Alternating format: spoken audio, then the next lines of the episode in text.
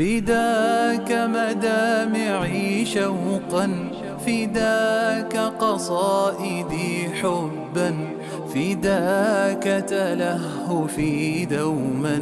لوجهك يا رسول الله أفكر منذ مبعثك فقد أحببت أمتك وقد أديت واجبك.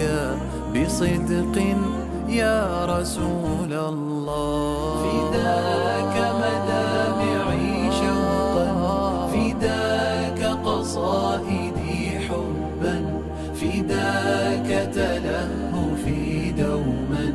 لوجهك يا رسول الله. أهلا وسهلا بكم.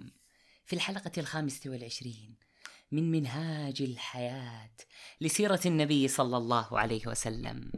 توقف زميلي عبد الرحمن في موطن مؤثر جدا.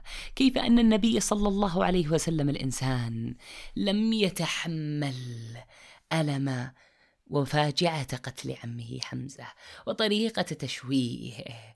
فدعونا نتجول في شوارع المدينة.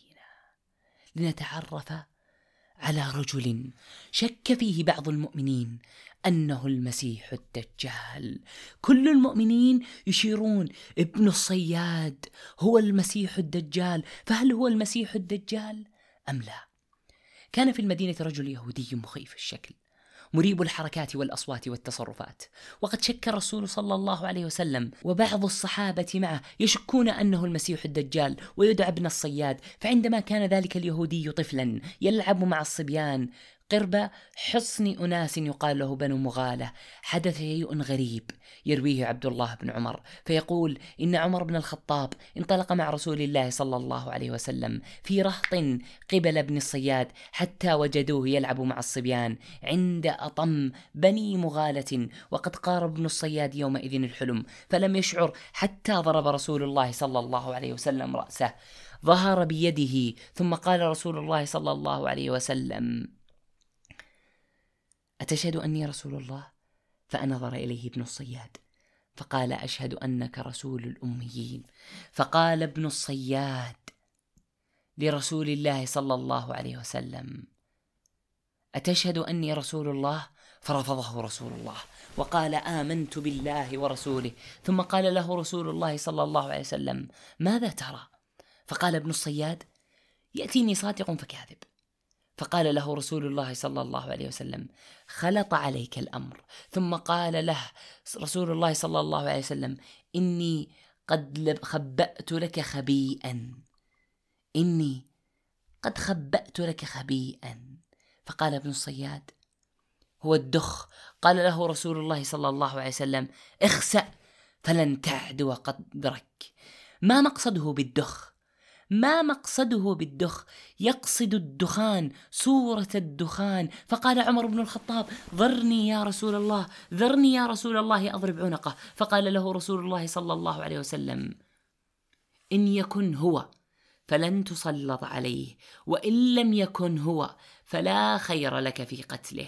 في الحوار بين النبي صلى الله عليه وسلم اتضح أن ابن الصياد يتعاطى نوعا من السحر والكهانة فعندما قال الدخ يعني بذلك سورة الدخان التي نزلت على النبي صلى الله عليه وسلم ولكنه قال الدخ فقط لأن النبي صلى الله عليه وسلم قاطعه فورا قبل أن يكمل اسم السورة وقال له اخسأ اخسأ.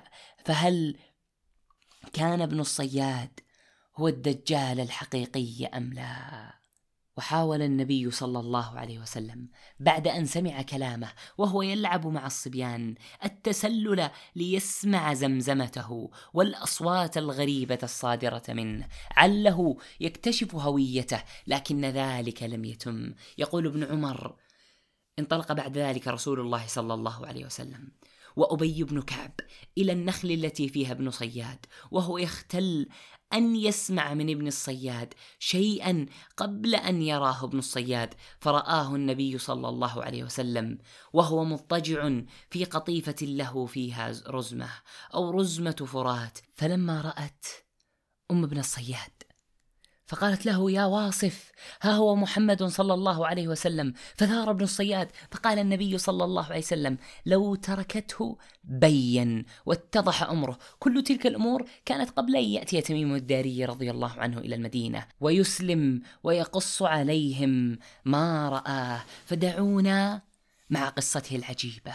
الدجال الحقيقي والجساسة. هذه القصة تنقلها لنا الصحابية الجليلة المطلقة المدعوة فاطمة بنت قيس وكانت من المهاجرات الأوائل. فتقول خطبني رسول الله صلى الله عليه وسلم على مولاه أسامة بن زيد وكنت قد حدثت أن رسول الله صلى الله عليه وسلم قال من أحبني فليحب أسامة. فلما كلمني رسول الله صلى الله عليه وسلم في أم أسامة فقلت أمري بيدك فأنكحني من شئت. فقال انتلك انتقلي إلى أم شريك. وأم شريك امرأة غنية من الأنصار عظيمة النفقة في سبيل الله ينزل عليها الضيفان. فقلت سأفعل. فقال لا تفعلي إن أم شريك كثيرة الضيفان فإني أكره أن يسقط عنك خمارك أو ينكشف الثوب عن ساقيك فيرى القوم منك بعض ما تكرهين. ولكن انتقلي إلى ابن عمك عبد الله بن أم مكتوم. فانتقلت إليه فلما انقضت عدتي سمعت نداء المنادي. منادي رسول الله صلى الله عليه وسلم. ينادي الصلاة جامعة. فصليت مع رسول الله صلى الله عليه وسلم. فكنت في الصف التي تلي ظهور القوم. فلما قضى رسول الله صلى الله عليه وسلم الصلاة صعد على المنبر وهو يضحك. فقال ليلزم كل إنسان مصلاه. ثم قال أتدرون لما جمعتكم؟ قالوا الله ورسوله أعلم. قال إني والله ما جمعتكم لرغبة ولا لرهبة ولكني جمعتكم لأن تميما الداري كان رجلا أنصاري فجاء فبايع وأسلم وحدثني حديثا وأفق الذي كنت أحدثكم عن المسيح الدجال. حدثني أنه كان راكبا في سفينة بحرية مع ثلاثين رجلا من لخم وجذام فهم بهم الموج شهرا في البحر ثم أرأفوا إلى جزيرة في البحر حتى مغرب الشمس فجلسوا في أقرب السفينة فدخلوا الجزيرة فلقيتهم دابة أهلب. كثير الشعر. لا يدرى قبولها من دبرها من كثرة شعرها. فقالوا ويلك من أنت؟ فقالت أنا الجساسة. قالوا وما الجساسة؟ قالت أيها القوم انطلقوا إلى هذا الرجل في الدير. فإنه إلى خبركم بالأشواق. قالت قال لما سمت لنا رجلا فرقنا منها أن تكون شيطانا. فانطلقنا سرعان حتى دخلنا الدير فإذا فيه أعظم إنسان رأيناه قط خلقا وأشدهم وثاقا مجموعة يديه إلى عنقه ما بين ركبتيه إلى كعبيه بالحديد. قلنا ويلك من أنت؟ قال قد قدرتم على خبري فأخبروني من أنتم. قالوا نحن أناس من العرب ركبنا البحر في السفينة. فهاج بنا الموج شهرا ثم أرفأنا إلى جزيرتك. هذه فجلسنا في أقربها. فدخلنا الجزيرة فلقيتنا دابة أهلب.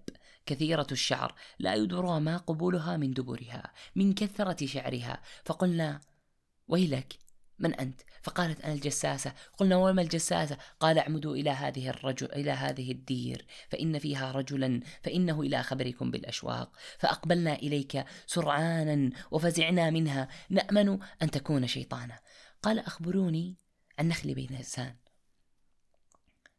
قلنا عن أي شأنها تستخبر؟ سؤاله عن نخل بإنسان سألهم عن نخلها هل يثمر؟ قلنا له نعم. قال أما إنه يوشك الا يثمر. قال أخبروني عن بحيرة طبرية. قلنا عن أي شأنها تستخبر؟ قال هل فيها ماء؟ قال قلنا هي كثير. قال ما إن ماءها يوشك أن يذهب. قال أخبروني عن عين زغر.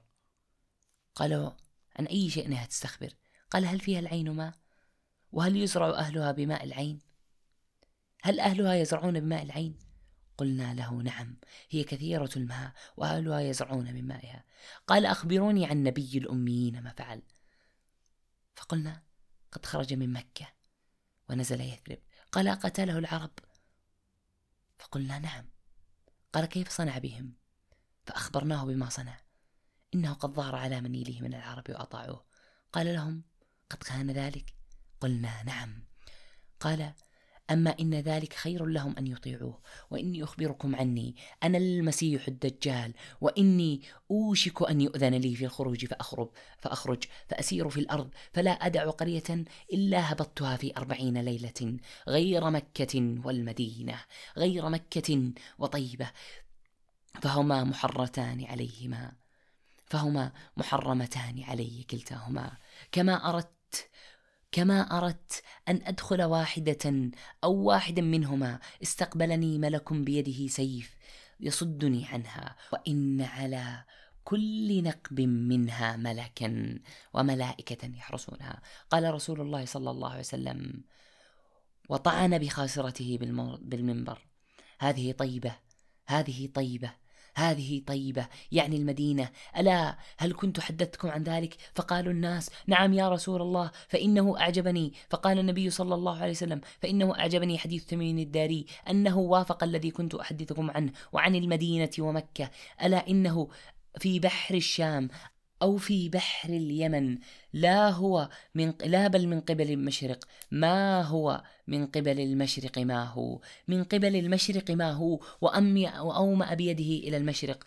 قالت هذه الصحابية فحفظت هذا من رسول الله صلى الله عليه وسلم. وقد حدث النبي صلى الله عليه وسلم أصحابه وأمته على الاستعاذة من هذا اليهودي وأوصانا النبي صلى الله عليه وسلم. وكان يدعو في كل صلاة بهذا الدعاء. اللهم إني أعوذ بك من عذاب القبر وأعوذ بك من فتنة المسيح الدجال وأعوذ بك من فتنة المحيا والممات. اللهم إني أعوذ بك من المأثم والمغرم. فقال له قائل ما أكثر؟ ما تستعيذ من المغرم. فقال إن الرجل إذا غرم حدث فكذب ووعد فأخلف. اذا فالدجال مأسور في تلك الجزيرة. أما ابن الصياد فهو شخص آخر يحاول استغلال الشبه بينه وبين الدجال الذي أخفي. مع أنه من المحتمل أن يكون بينه وبين الدجال صفة لكن ما هي؟ الله أعلم. ومن تلك القصص والأحداث التي تروى عن الأحداث التي اصطنعها ابن الصياد. يقول أبو سعيد الخدري رضي الله عنه أنه كان في المدينة وابن الصياد لا يؤكله أحد ولا يسايره أحد ولا يرافقه أحد ولا يشاربه أحد ويسمونه الناس في الدج بالدجال. فيقول أبو سعيد فبينما أنا ذات يوم نازل في منزل لي إذ رآني عبد الله بن الصياد جالسا فجاء حتى جلس إلي فقال يا أبا سعيد ألا ترى ما يصنع الناس بي؟ لا يسايرني أحد ولا يرافقني أحد ولا يشاربني أحد ولا يؤكلني أي أحد ويدعونني بالدجال. وقد علمت أنت يا أبا سعيد أن رسول الله صلى الله عليه وسلم قال إن الدجال لا يدخل المدينة وإني قد ولدت بها. وقد سمعت يا أبا سعيد أن رسول الله صلى الله عليه وسلم قال إن الدجال لا يولد له وقد ولد لي. فوالله لقد هممت مما يصنع بي هؤلاء الناس أن أخذ حبلا أن أخذ حبلا فأخل فأخله فأجعله في عنقي فأختنق فأستريح من هؤلاء الناس. والله ما أنا بالدجال والله ما أنا بالدجال. ولكن والله لو شئت لأخبرتك باسمه واسم أبيه واسم أمه واسم القرية التي يخرج منها. تلك هي قصة ابن الصياد. لكن ذلك الدجال المنتظر ليس هو الدجال الوحيد الذي سيظهر في أمة محمد صلى الله عليه وسلم. لقد حذر النبي النبي صلى الله عليه وسلم أنه سيظهر ثلاثون دجالا قبله لكنه أشده خطورة على هذه الأمة. أما أسرعهم ظهورا فكان ذلك الرجل الذي الآن هو في رأس وفد اليمامة كذاب حنيفة جاء لبيعة النبي صلى الله عليه وسلم وكان يدعى مسيلمة وقد رأى عليه السلام رؤيا قصها على أصحابه. قال رسول الله صلى الله عليه وسلم بينما نائم أتيت خزائن الأرض فوضع في يدي سوارين من ذهب فكبر فكبر علي وأوهمني فأوحي لي أن أنفخهما فنفختهما فذهبا فأوليتهما الكذابين الذين أنا بينهم صاحب صنعاء وصاحب اليمامة. ولما وصل وفد اليمامة قدموا وقدم معهم مسيلمة الكذاب على عهد رسول الله صلى الله عليه وسلم. فقال يقول فجاء يقول إن جعل لي محمد الأمر من بعده اتبعته. وقدمها في بشر كثير من قومه فأقبل إليه رسول الله صلى الله عليه وسلم ومعه ثابت بن قيس بن شماس وفي يده رسول الله وفي يد رسول الله صلى الله عليه وسلم قطعة جريد حتى وقف على مسيلمة وفيه أصحابه. فقال لو سألتني هذه القطعة ما أعطيتكها ولن تعدو أمر الله فيك ولئن أدبرت ليعقرنك والله وإني لأراك الذي أريت فما فيه ما رأيت وهذا ثابت يجيبك عني ثم انصرف عنه. ويقول ابن عباس سألت عن قول رسول الله صلى الله عليه وسلم عن قوله إنك أرى الذي أري أريت فيه. ما رأيت؟ فأخبر فأخبرني أبو هريرة رضي الله عنه أن عن قوله صل عن قوله صلى الله عليه وسلم وعن اليحيى الذي رآه في في المنام. كذاب اليمامة الذي يعود خائبا محتقنا من الغيظ إلى بلاده بعد أن حوله النبي صلى الله عليه وسلم إلى حاوية. حاوية للسخرية بين الوفود فهو ما يعي ما يخرج من رأسه. النبي صلى الله عليه وسلم يرفض أي تنازل وأي تقديم لأستاذهم مسيلمه مسيلمة. وحتى لو كان مجرد قطعة من جريد النخل لا تنفع ولا تضر ولا تقدم ولا تؤخر. وها هو يأتي وفد آخر وفد مرمز بابن الكرم العربي في الجاهلية. ها هو عدي بن حاتم يقدم إلى النبي صلى الله عليه وسلم. عدي بن حاتم الطائي الرجل الذي هرب من بلاده خوفا من جيش الإسلام وتوجه نحو نحو الشام حيث الكنائس لكن تلك الكنائس زادت غربته فعاد إلى رشده وطرح على نفسه أسئلة تغنيه عن الهرب. ها هو يقدم إلى النبي صلى الله عليه وسلم. دعونا نستمع إلى عدي وهو يقص حكايته وحكاية هروبه وعودته إلى الحق. فيقول بعث رسول الله صلى الله عليه وسلم حيث بعث فكرهته أشد ما كرهته. فانطلقت حتى كنت في أقصى الأرض مما يلي الروم. فقلت لو أتيت هذا الرجل فإن كان كاذبا لم يخف علي وإن كان صادقا لم يخف علي وإن كان صادقا اتبعته. فأقبلت فلما قدمت المدينة استشرف لي الناس وقالوا جاء عدي بن حاتم جاء عدي بن حاتم. فقال النبي صلى الله عليه وسلم يا عدي بن حاتم أسلم تسلم. فقلت عدي بن حاتم يقول إن لي دينا. فقال النبي صلى الله عليه وسلم أنا أعلم بدينك منك. أنا أعلم بدينك منك. مرتين أو ثلاثة. ألست ترأست قومك؟ قلت بلى. قال ألست تأكل المرباع؟ قال قلت بلى. قال فإن ذلك لا يحل لك في دينك. قال عدي. فتضعضعت. ثم قال يا عدي بن حاتم أسلم تسلم فإني قد أظن أنه ما يمنعك أن تسلم خصاصة تراها خصاصة تراها من حولي.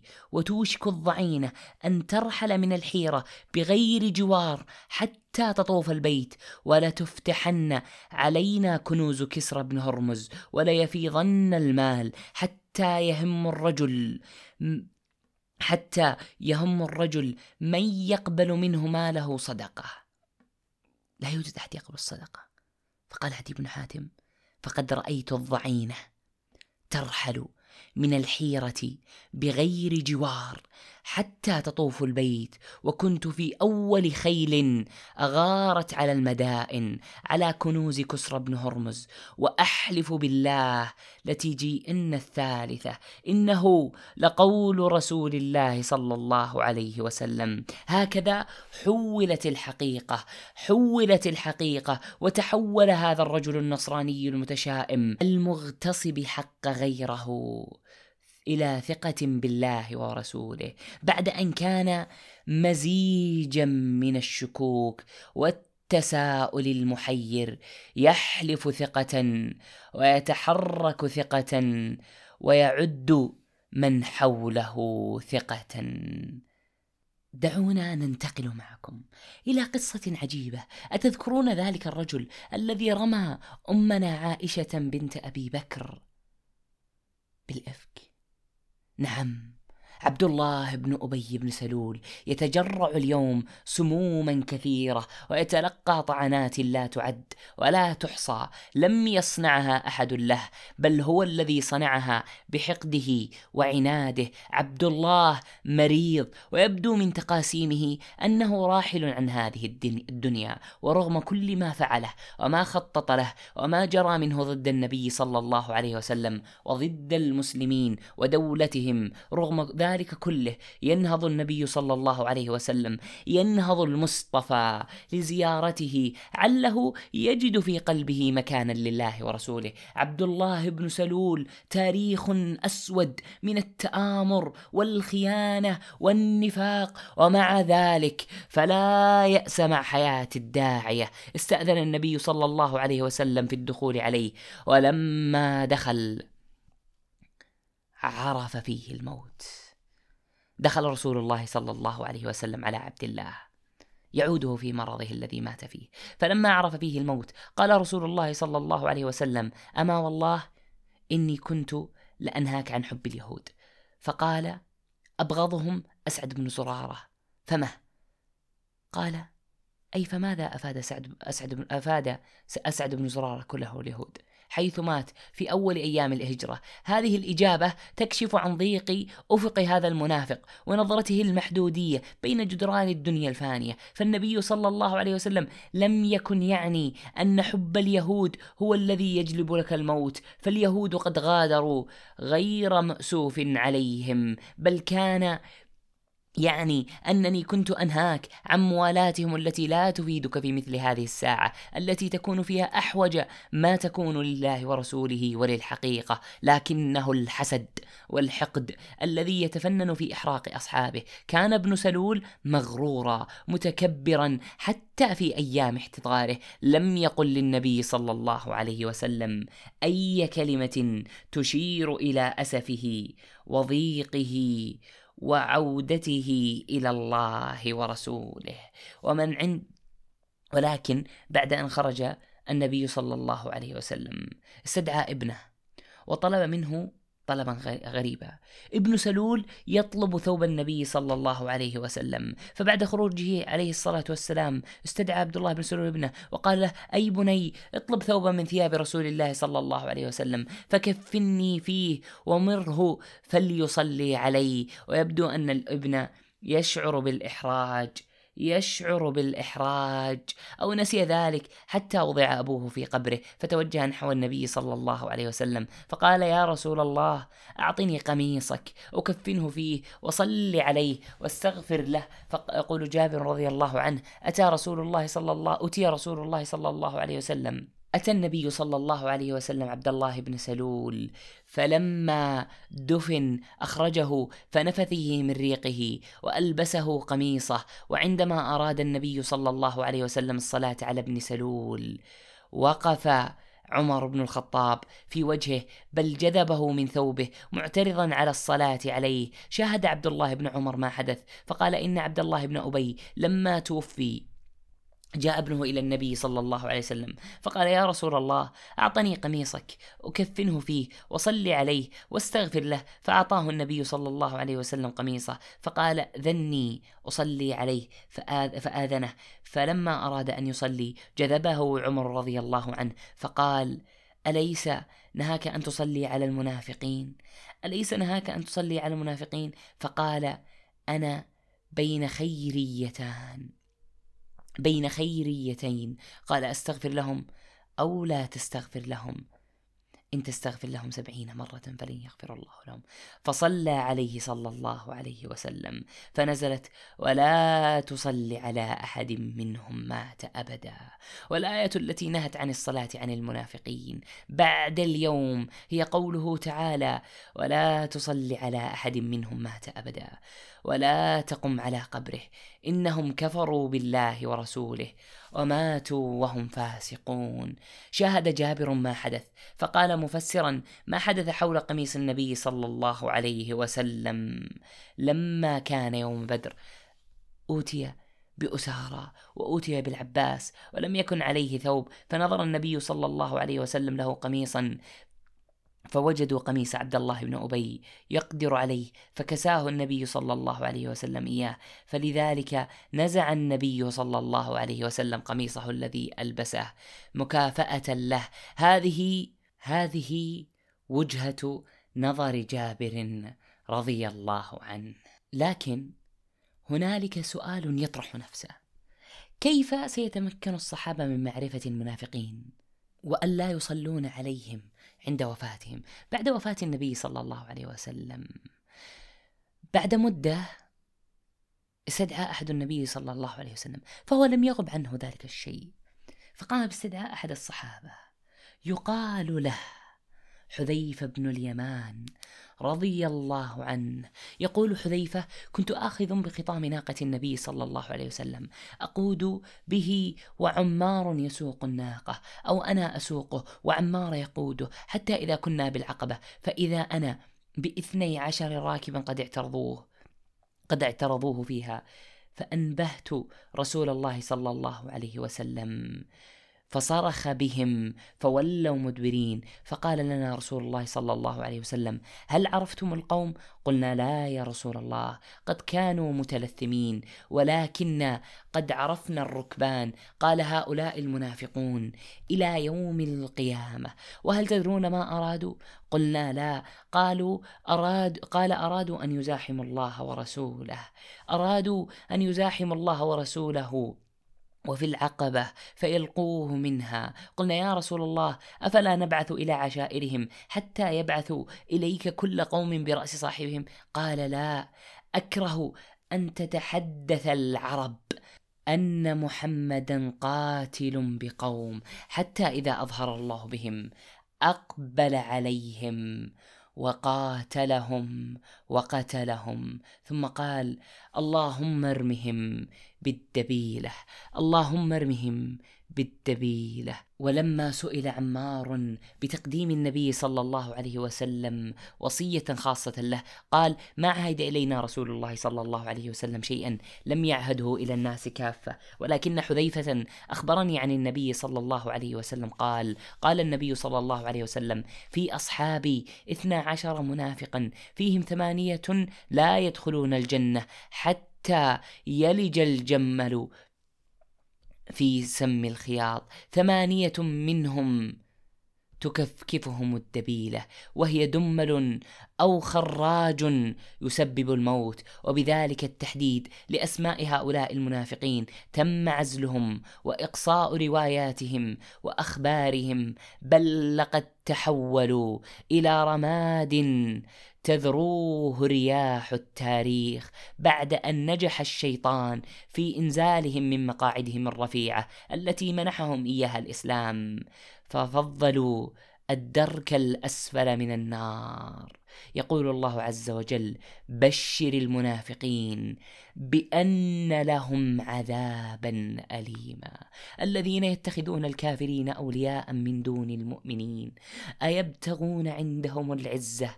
فإن العزة لله جميعا. إن العزة لمن؟ لله جميعا. ثم قال إن المنافقين في الدرك الأسفل من النار. ولن تجد لهم نصيرا.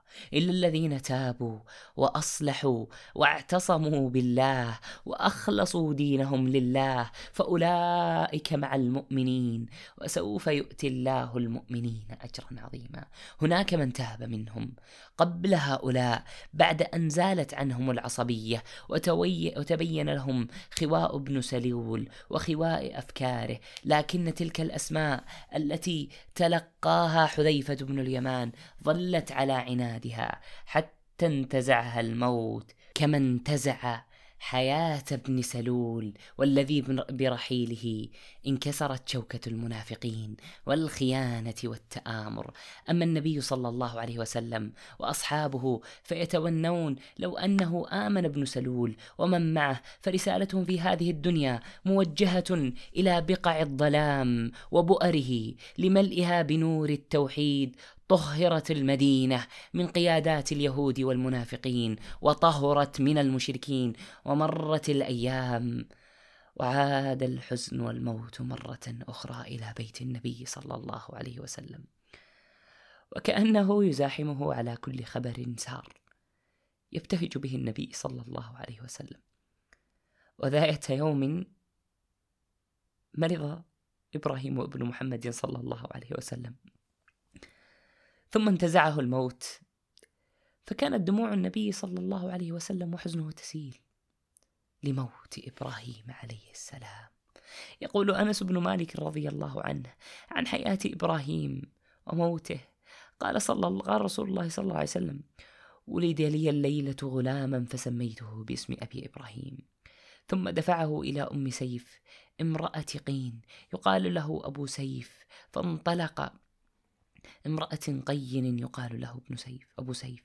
فانطلق يأتيه واتبعته فانتهينا إلى أبي سيف وهو ينفخ بكيره قد امتلأ البيت دخانا. فأسرعت المشي فأسرعت المشي وبينما أنا بين يدي رسول الله صلى الله عليه وسلم. فقلت يا أبا سيف أمسك جاء رسول الله أمسك جاء رسول الله. فدعا النبي صلى الله عليه وسلم بالصبي فضمه إليه وقال ما شاء الله أن يقول. فقال أنس لقد رأيته وهو يكيد بنفسه بين يدي رسول الله صلى الله عليه وسلم. فدمعت عيني فقال تدمع العين ويحزن القلب ولا نقول إلا ما يقول ما يرضي ربنا. والله يا إبراهيم إنا بك لمحزونون. أثارت تلك الدموع وذلك الحزن. تساؤل عبد الرحمن بن عوف فقال له عبد الرحمن بن عوف وأنت يا رسول الله؟ فقال يا ابن عوف إنها رحمة ثم أتبعها بأخرى.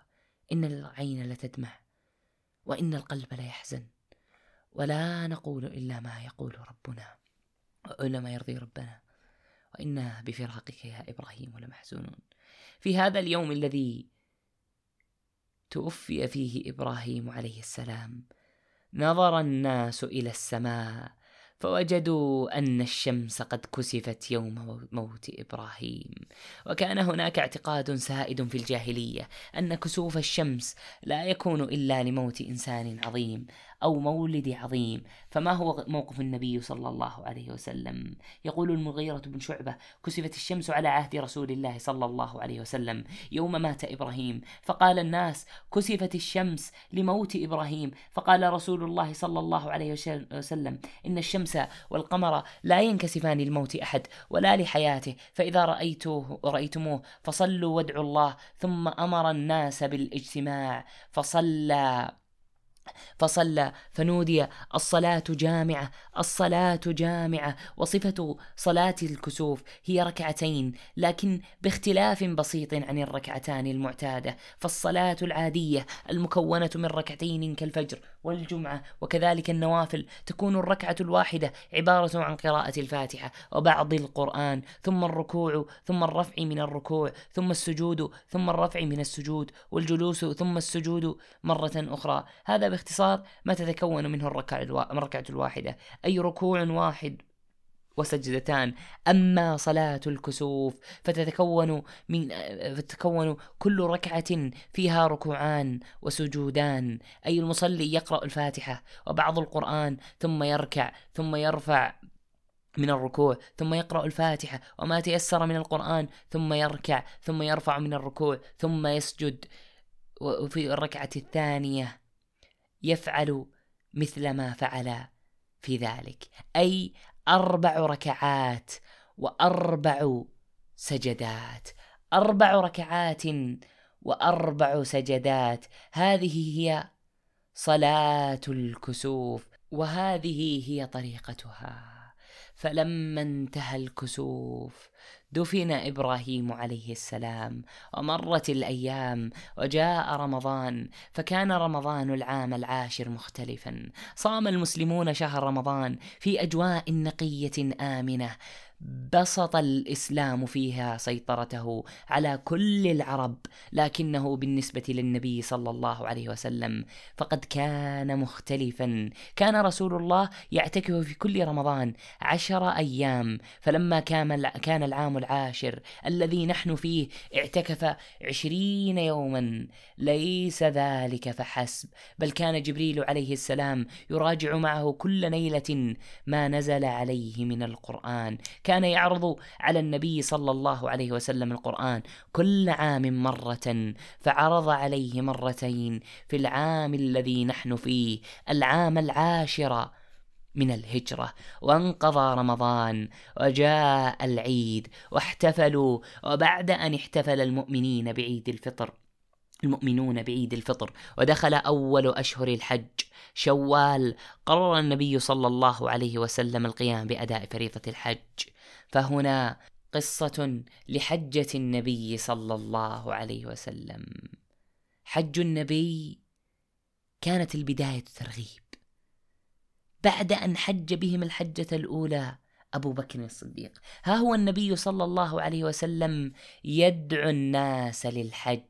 يدعوهم للحج.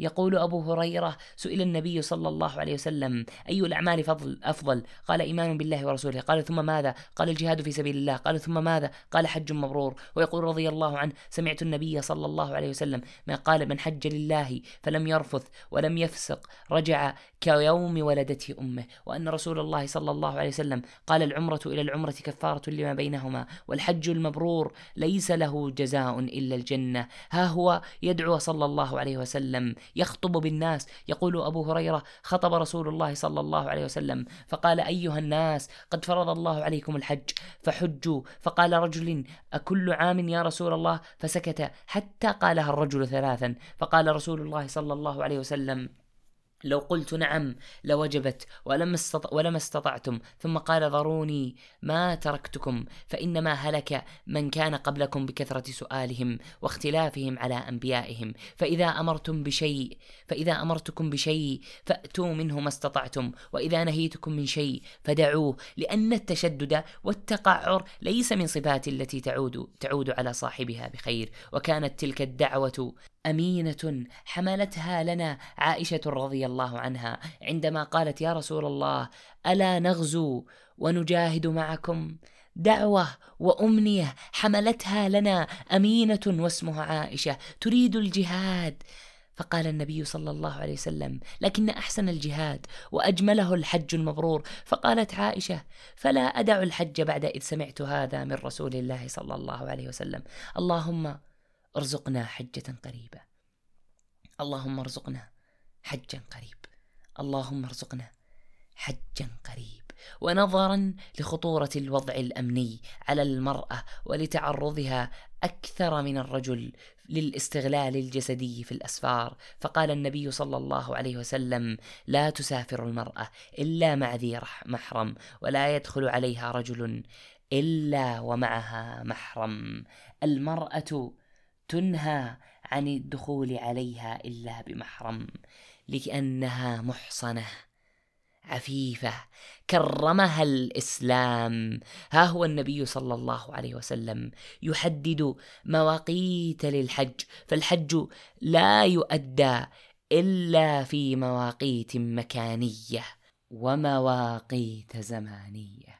فما هي المواقيت المكانية للحج؟ وما هي المواقيت الزمانية. أما الزمانية فهي شهر شوال وشهر ذي القعدة وشهر ذي الحجة. وأما المواقيت المكانية فهي أماكن محددة يبدأ الحاج والمعتمر منها أو قبل أن يصلها أن يصل إليها وهي تحيط بمكة من جميع الجهات وتمثل نقاط مرور على الطرقات المؤدية لها. ومتى ما وصلها الحاج؟ أو المعتمر. وجب عليه خلع ثياب معينة حددها النبي صلى الله عليه وسلم. وأما الملابس التي لا تجوز في الإحرام السنة أن تكون مكونة من قطعة قماش إزار ورداء يلف إحداهما حول وسطه تغطي عورته وتستر جسده من الأسفل. وأما القطعة الأخرى فيديرها تحت إبطه الأيمن مغطيا به كتفه الأيسر وتسمى رداء. وطريقة لف الرداء تحت الإبط وفوق الكتف الأيسر وتسمى الإطباع. وليس لها ألوان محددة لكنه صلى الله عليه وسلم قال البسوا من ثيابكم البياض. فإنها من خير ثيابكم. أما الملابس التي يحرم لبسها على الرجال فهي التي أخبر عنها النبي صلى الله عليه وسلم عندما قام. قام رجل قال يا رسول الله ماذا تأمرنا أن نلبس في, في الإحرام؟ فقال النبي صلى الله عليه وسلم لا تلبسوا القميص ولا السراويلات ولا العمائم ولا البرانس والبرانس هي الطواقي والقبعات ألا إلا أن يكون أحد ليس له نعلين فليلبس الخفين وليقطع أسفلا من الكعبين ولا تلبسوا شيئا مسه زعفران. ولا الورس ما لم يكن له إزار ومن لم يكن له إزار فليلبس السراويل ومن لم يكن له نعلين فليلبس الخفين. وأما النساء فليس لهن ملابس معينة ولكن لا يجوز للمرأة لبس القفزين ولا النقاب إذا دخلت في الحج أو العمرة. قال صلى الله عليه وسلم لا تنقب المرأة المحرمة ولا تلبس القفازين.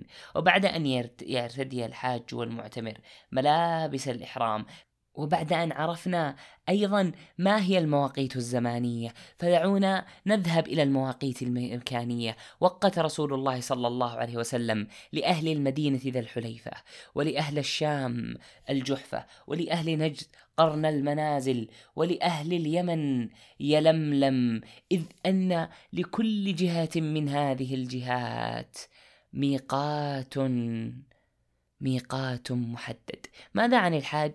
والمعتبر الذي يمر بميقات غير ميقات بلاده. ماذا عن الحاج والمعتمر الذي تكون بلاده أقرب إلى مكة من الميقات؟ فقول النبي صلى الله عليه وسلم أن تلك المواقيت لمن مر عليهن كائنا من كان هن لهن ولمن أتى عليهن من غير أهلهن ممن أراد الحج والعمرة. فمن كان دونهن فمن أهله وحتى أهل مكة يهلون منها النبي صلى الله عليه وسلم حينما أراد أن يحج قال عمرة في حجة ما معنى عمرة في حجة؟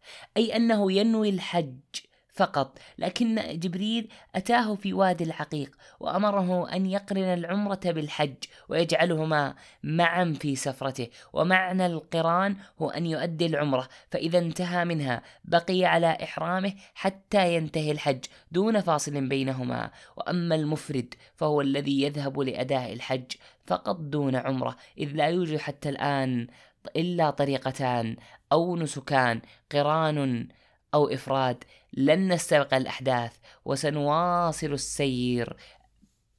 وسنواصل السير والسفر الذي يحمل المزيد والجديد. في الطريق كان الصحابة لأول مرة يسمعون بعمرة في وقت الحج. يقول جابر رضي الله عنه لسنا ننوي إلا لحج. لسنا نعرف العمرة. لكن السؤال متى غادر النبي صلى الله عليه وسلم وفعل الميقات؟ وماذا فعل النبي صلى الله عليه وسلم قبل مغادرته؟ لقد لبد عليه الصلاة والسلام شعره بالصمغ أو غيره حتى لا يتطاول عليه الغرار. قد قامت عائشة رضي الله عنها بتطيبه حيث تقول كنت أطيب رسول الله صلى الله عليه وسلم فيطوف على نسائه ثم يصبح محرما ينضخ الطيب منه ينضخ الطيب منه ها هم الناس يسألون النبي صلى الله عليه وسلم. يقول المسلمون يا رسول الله جاءت امرأة إلى النبي صلى الله عليه وسلم رفعت لها صبيا قالت يا رسول الله ألي هذا حج؟ قال نعم ولك الأجر لكن يلزم هذا الصبي أن يحج إذا بلغ لأنه غير مكلف. فقد قال النبي صلى الله عليه وسلم رفع القلم عن ثلاث عن الصبي حتى يحتلم وعن النائم حتى يستيقظ وعن المعتوه حتى يعقل. واصل عليه السلام سفره وهو يلبي مضطبعا وتلبيته لبيك اللهم لبيك لبيك لا شريك لك لبيك إن الحمد والنعمة لك والملك لا شريك لك. ماذا ولكن ماذا عن أصوات التلبية؟ أثناء التلبية يقول صلى الله عليه وسلم أتاني جبريل فأمرني أن أأمر أصحابي أو من معي أن يرفعوا أصواتهم بالتلبية والنبي صلى الله أو, أو بالإهلال والنبي صلى الله عليه وسلم يأمر أصحابه بذلك. ولكن ماذا يقول الحاج حينما يريد أن ينوي بالعمرة. ماذا ينوي الحاج؟ وماذا يقول الحاج إذا تعرض لمشكلة ما وهو في طريقه للحج أو العمرة؟ وهذه المشكلة أعاقته عن الوصول إلى مكة أو أعاقته أثناء أداء الحج فلم يتمكن من المواصلة فيه. في هذه الحالة عليه أن يذبح هديا من الغنم أو البقر أو الإبل لأن الله سبحانه وتعالى يقول وأتموا الحج والعمرة لله فإن أحصرتم فما استيسر في الهدي. لكن هنا يأتي الاشتراط مخرجا من هذه الأزمة. الاشتراط حينما تنوي شيئا قبل الحج يخرجك من هذه الأزمة. دخل رسول الله صلى الله عليه وسلم على عائشة وهي على ضباعة بنت الزبير فقال لها لعلك أردت الحج. قالت والله لا أجدني إلا واجعة. فقال لها حجي واشترطي. أي قولي اللهم محلي اللهم محلي حيث حبستني. أي أنها إذا تعرضت لمانع ما فإن إحرامها ينتهي مباشرة وتصبح في حل من إحرامها دون ذبح فدية إذا اشترطت بتلك الكلمات عند إحرامها. فيا ترى متى وصل السيل البشري إلى مكة؟ متى كان تاريخ الوصول؟ بالتحديد هو ما ذكره ابن عباس رضي الله عنه أن النبي صلى الله عليه وسلم قدم إلى مكة لأربع ليال خلون من ذي الحجة أي في اليوم الرابع من شهر ذي الحجة فيكون قد بقي على يوم عرفة خمسة أيام خمسة أيام على يوم عرفة وهنا نزل الوحي بنسك ثالث من أنساك الحج وهو التمتع أي أن من لم يحضر معه هديا من البقر أو الغنم أو الإبل فله أن يكمل عمرته ثم يتحلل ثم يتمتع بكل ما كان ما كان منهي عن فعله من الأشياء الجائزة قبل أن يحرم كالطيب ولبس القميص وغيرها ويخلع لباس إحرامه حتى يأتي اليوم الثامن من ذي الحجة. وهو الذي سماه النبي صلى الله عليه وسلم يوم التروية. وقد أثار هذا الأمر تساؤل بعض الصحابة لعدم فعل النبي صلى الله عليه وسلم له. يقول جابر رضي الله عنه أن النبي صلى الله عليه وسلم يوم ساق البدن معه وقد أهلوا بالحج مفردا فقال لهم أحلوا من إحرامكم بطواف البيت وبين الصفا والمروة وقصروا ثم أقيموا حلالا حتى إذا كان يوم التروية فأهلوا بالحج واجعلوا التي قدمتم بها متعة. فقالوا كيف نجعلها متعة؟ وقد سمينا أو قد سمينا الحج. فقال افعلوا ما أمرتكم. فلولا أني سقت الهدي لفعلت مثل الذي أمرتكم ولكن لا يحل مني حرام حتى يبلغ الهدي محلة. ففعلوا أي حتى أذبح بالهدي. ولعل في إدخال العمرة في أشهر الحج ضربة موجعة لبقايا الشرك الذي تسلسل إلى الحج قبل الإسلام حيث كان العرب قبل الإسلام يرون أن العمرة في أشهر الحج من أفجر الفرجور في الأرض. هذا عن حال الرجال. فماذا عن النساء في دورتهن؟ ماذا عن عائشة وبقية النساء اللواتي تمر بهن دورتهن الشهرية؟ الحيض. هل هنالك داع للخوف من ذوات الحج والعمرة عليهن؟ تقول عائشة رضي الله عنها خرجنا مع رسول الله صلى الله عليه وسلم. في حجة الوداع فأهللنا بعمرة. ثم قال رسول الله صلى الله عليه وسلم من كان معه هدي فليهلل بالحج. مع العمرة ثم لا يحل حتى يحل منهما جميعا. فقدمت معه مكة وأنا حائض ولم أطف بالبيت ولا بين الصفا والمروة. فشكوت إلى رسول الله صلى الله عليه وسلم فقال انقذي رأسك وامتشطي وأهلي بالحج ودعي العمرة. ففعلت اتضحت الصورة تماما ونحن على أبواب مكة حيث بات النبي صلى الله عليه وسلم وتوقف عن التلبية. قبل مكة بمكان يسمى بذي طوى ودخلها صباحا لكنه قام بالإغتسال. قبل دخول مكة. قبل دخول مكة قام النبي صلى الله عليه وسلم بالاختزال. أول شيء بدأ به حين قدم مكة. توضأ أي أنه توضأ ثم طاف لأن الطواف صلاة. ولذلك لم يحل لعائشة أن تطوف لأنها حائض. تقول رضي الله عنها وأنا أبكي. فقال يا يبكيك يا عائشة. قلت لوددت والله إني لو أحج العام قال لعلك نفست. قلت نعم. قال فإن ذلك شيء قد كتبه الله على بنات آدم. فافعلي ما يفعله الحاج غير أن لا تطوفي بالبيت حتى تطهري أي أنها تمارس كل مناسك الحج.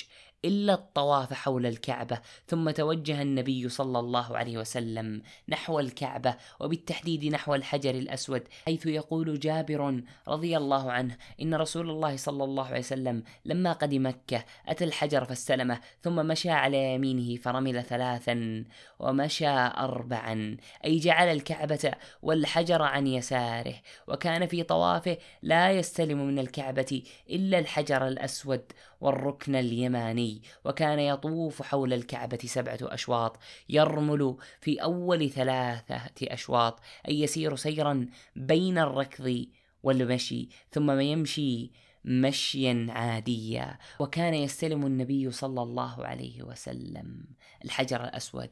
كان يقوم باستلامه وتقبيله. فكان لكنه لم يقبل الركن اليماني. ولذلك توجه عمر نحو الحجر الأسود ممتلئا بالتوحيد والإخلاص لله. وخاطبه بلغة من بلغة المتبع للوحي لا المبتدع بلغة عظيمة ولما أتى حول الكعبة يقول أحد الصحابة رأيت الأصلع يعني عمر بن الخطاب يقبل الحجر وقال والله إني لأقبلك وإني أعلم أنك حجر وإنك لا تضر ولا تنفع ولولا أني رأيت رسول الله صلى الله عليه وسلم يفعل ذلك أي يقبلك ما قبلتك. لو أني لم أرى النبي صلى الله عليه وسلم يفعل ذلك ما قبلتك. ولكن هل كان النبي صلى الله عليه وسلم يدعو بأدعية مخصصة عند الطواف؟ لا. فالأمر متسع لكل الأذكار من قراءة القرآن إلى الدعاء إلى التسبيح والتهليل بل حتى الصمت. أما الكلام في الطواف فجائز إذا كان قليلا لقوله صلى الله عليه وسلم. إنما الطواف صلاة فإذا طفتم فأقلوا الكلام. طاف النبي صلى الله عليه وسلم سبعة أشواط وبعد الطواف توجه عليه الصلاة والسلام مباشرة نحو مكان يقع أمام الكعبة والحجر الأسود بمسافة قصيرة يسمى مقام إبراهيم وصلى فيه ركعتين ثم نفذ إلى يقول جابر رضي الله عنه ثم نفذ إلى مقام إبراهيم فقرأ واتخذوا من مقام إبراهيم مصلى فجعل المقام بينه وبين البيت وكان يقرأ في الركعتين قل هو الله أحد وقل يا أيها الكافرون ثم رجع إلى الركن فاستلمه ثم خرج نحو الصفا وبذلك انتهى من الطواف ليبدأ بالسعي بين الصفا والمروه أي المشي بين الجبلين بين الصفا والمروه يقول جابر ثم خرج النبي صلى الله عليه وسلم من الباب إلى الصفا فلما دنا من الصفا قرأ إن الصفا والمروة من شعائر الله. فبدأ النبي صلى الله عليه وسلم بالصفا فرقى عليه حتى رأى البيت فاستقبل القبلة وحد ووحد الله وكبره وقال لا إله إلا الله وحده لا شريك له له الملك وله الحمد وهو على كل شيء قدير. لا إله إلا الله وحده أنجز وعده ونصر عبده وهزم الأحزاب وحده ثم دعا بين ذلك. قال مثل هذه ثلاث مرات ثم نزل إلى المروى حتى إذا نصبت قدماه في بطن الوادي سعى ركض عندما نزل بطن الوادي. وقد رأينه الصحابيات فقالت فقالت أبصرنا رسول الله صلى الله عليه وسلم وهو يسعى بين الصفا والمروة ويقول لا يقطع الأبطح إلا شد. ولما انتهى النبي صلى الله عليه وسلم بين الصفا والمروة ساق المعي ساق الهدي معه ثم توجه صلى الله عليه وسلم إلى السكن في الحجون مكان في أعلى مكة. وهو مكان كان يخاطب فيه النبي صلى الله عليه وسلم. ها هو علي وأبو موسى الأشعري يعودان من اليمن يصلان إلى النبي صلى الله عليه وسلم. أبو موسى الأشعري يقول كان رسول الله صلى الله عليه وسلم بعثني إلى اليمن فوافقته في العام الذي حج فيه فقال لي رسول الله صلى الله عليه وسلم يا أبا موسى كيف قلت حين أحرمت؟ قلت قال قلت لبيك إهلالا كإهلال النبي صلى الله عليه وسلم. فقال هل سقت الهدي؟ فقلت لا. قال فانطلق فطف بالبيت وبين الصفا والمروة ثم أحل. ففعلت حتى مشطت لي إحدى نساء. بني قيس وبذلك بقي علي رضي الله عنه في إحرامه لأنه ساق الحيوانات معه ساق الهدي معه وخلع أبو موسى إحرامه بعد العمرة لأنه لم يحضر معه هديا. أي علي كان قارنا وأبو موسى أصبح متمتعا واستمر الوضع على هذا الحال حتى جاء اليوم الثامن وهو المسمى بيوم التروية وهذه بداية أيام الحج. يقول جابر رضي الله عنه إنه لما كان يوم التروية أهلوا بالحج حيث غادر النبي صلى الله عليه وسلم الحجون متجها بالجموع نحو منى لقضاء لقضاء يوم التروية. كاملا فيقوم فيقول جابر فلما كان يوم التروية توجهوا إلى منى فأهلوا بالحج وركب رسول الله صلى الله عليه وسلم فصلى بهم الظهر والعصر والمغرب والعشاء والفجر. كان يوما جميلا حافلا بذكر الله لكنه كان يوما حزينا بالنسبة لعائشة. تقول يقول جابر رضي الله عنه أهللنا يوم التروية. ثم دخل الرسول صلى الله عليه وسلم على عائشة فوجدها تبكي وذكرنا لكم القصة قبل قليل. ذكرنا لكم القصة قبل قليل أن النبي صلى الله عليه وسلم أمرها أن تفعل كما يفعل الحجاج غير أنها لا تطوف حتى حتى تطهر ولما جاء اليوم التاسع يوم عرفة يوم يفاخر به الله عز وجل يباهي به الله عز وجل ملائكته بعباده الصالحين العائدين إليه. لماذا يباهي الله عز وجل بهم؟ دعونا نستمع لماذا؟ مع زميلي عبد الرحمن في الحلقة القادمة من منهاج الحياة. ونلقاكم.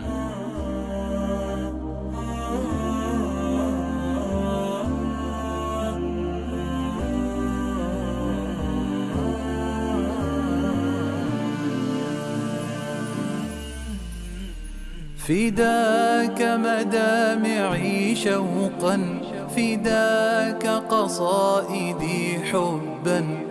فداك تلهفي دوما لوجهك يا رسول الله. أفكر منذ مبعثك فقد أحببت أمتك وقد أديت واجبك بصدق يا رسول الله. فداك